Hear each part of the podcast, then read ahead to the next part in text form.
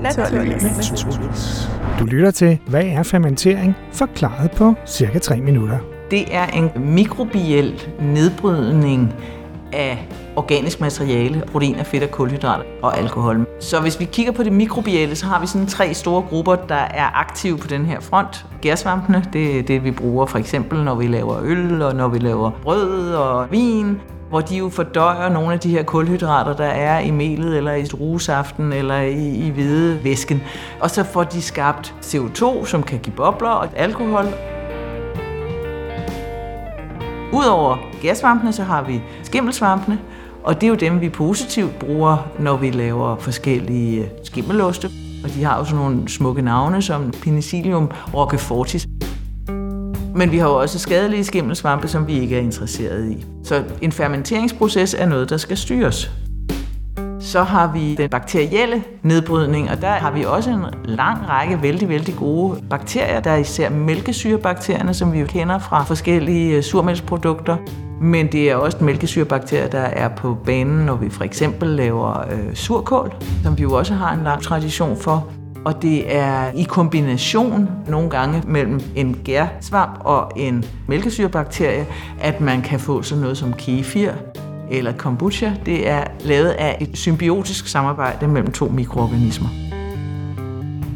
Men de hører alle sammen til under det overbegreb, der hedder fermentering.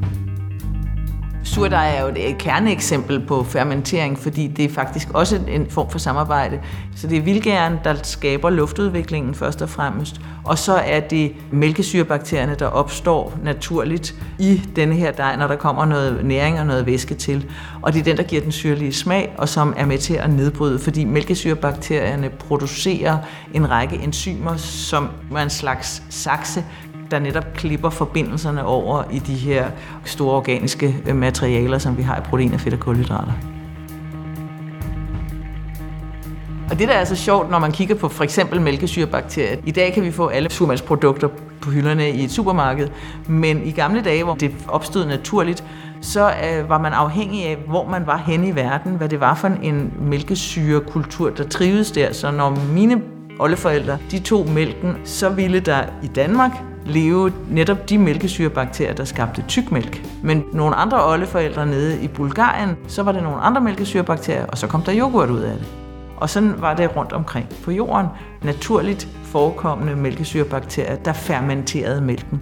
Og så gjorde den jo mælken holdbar. En fermenteringsproces er jo også en form for konserveringsproces.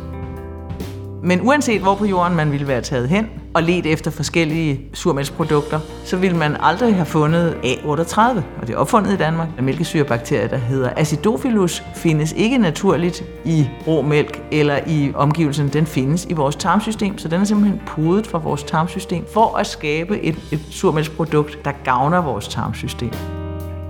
Jeg holder meget af A38, men min salige moster sagde, aldrig i livet, om jeg skal have det produkt mere. Jeg skal da ikke have, at de har puttet lort i min surmælksprodukt. Og så holdt hun sig i øvrigt ellers til yoghurt og tykmælk. Du har lyttet til, hvad er fermentering på cirka 3 minutter. Det var Helle Brøndum Carlsen, der fortalte, og hun er Ph.D. i mad og æstetik, lektor i madkundskab på Københavns Professionshøjskole, hvor jeg uddanner kommende folkeskolelærer til at undervise i madkundskab. Og jeg er selv udøvende underviser i grundskolen på Sales Seminarieskole. Og så er jeg madjournalist og madanmelder og udvikler forskellige undervisningsmaterialer, både til børn og til de lærerstuderende. Så lidt af hvert, men det hele handler om mad. Og som om det ikke er nok, ja, så er hun faktisk også forfatter og har per 2020 skrevet 23 kogebøger og 6 undervisningsbøger. Som eksempel på det første kan nævnes Dåseskjul, det langtidsholdbare køkken, som hun skrev i 2014 sammen med datteren Louise Bæk Brøndum. Her tager de to gange Brøndum et opgør med dåsemadens nogle gange alt for dårlige ry. Mens et andet interessant eksempel på lærebøger er Verdensmål og madkundskab bog 1 og 2. De er finansieret af midler fra Spar Nordfonden og udgivet i samarbejde med Danmarks Lærerforening og Foreningen for Madkundskab. De to bøger blev i foråret 2020 kvitt og frit stillet til rådighed for alle madkundskabslærer som undervisningsmateriale til grundskolens fag om madkundskab. Udover opskrifter med omtanke, ja, så er fokus på FN's 17 verdensmål, ikke mindst nummer 12, ansvarlig forbrug og produktion, og dermed fokus på økonomisk, social og miljømæssig bæredygtighed. Og det lyder jo faktisk ret spændende. Tænk, hvis det havde været en mulighed, dengang jeg gik i skole. Mit navn er Nalle Kirkvåg. Jeg er redaktør og vært på podcasten Naturligvis. Ja, Og det er jeg sammen med. Cecilie Magnussen. Du kan høre mange flere i vores podcast-serie på cirka et minut. Mm, mm, sådan cirka. Det er for eksempel, hvad er naturvidenskab, og hvad er formålet med naturvidenskab, samt de sådan endnu mere hardcore, hvad er fysik, hvad er kemi og hvad er matematik. Egentlig er matematik ikke som sådan naturvidenskab, men det og meget mere kan du alt sammen høre om, der hvor du også lytter til den her podcast. Men hvis du er i humør til sådan lidt mere festlig viden, ja, så kan du for eksempel også høre, hvad er ølskum, og hvorfor er afspændingsmiddel dårligt for din øl. På cirka et minut serien er produceret af Polychrom Media, en almennyttig, foreningsejet og socialøkonomisk medievirksomhed. Og det er serien altså produceret i samarbejde med Ro Radio. Tak fordi du lyttede med.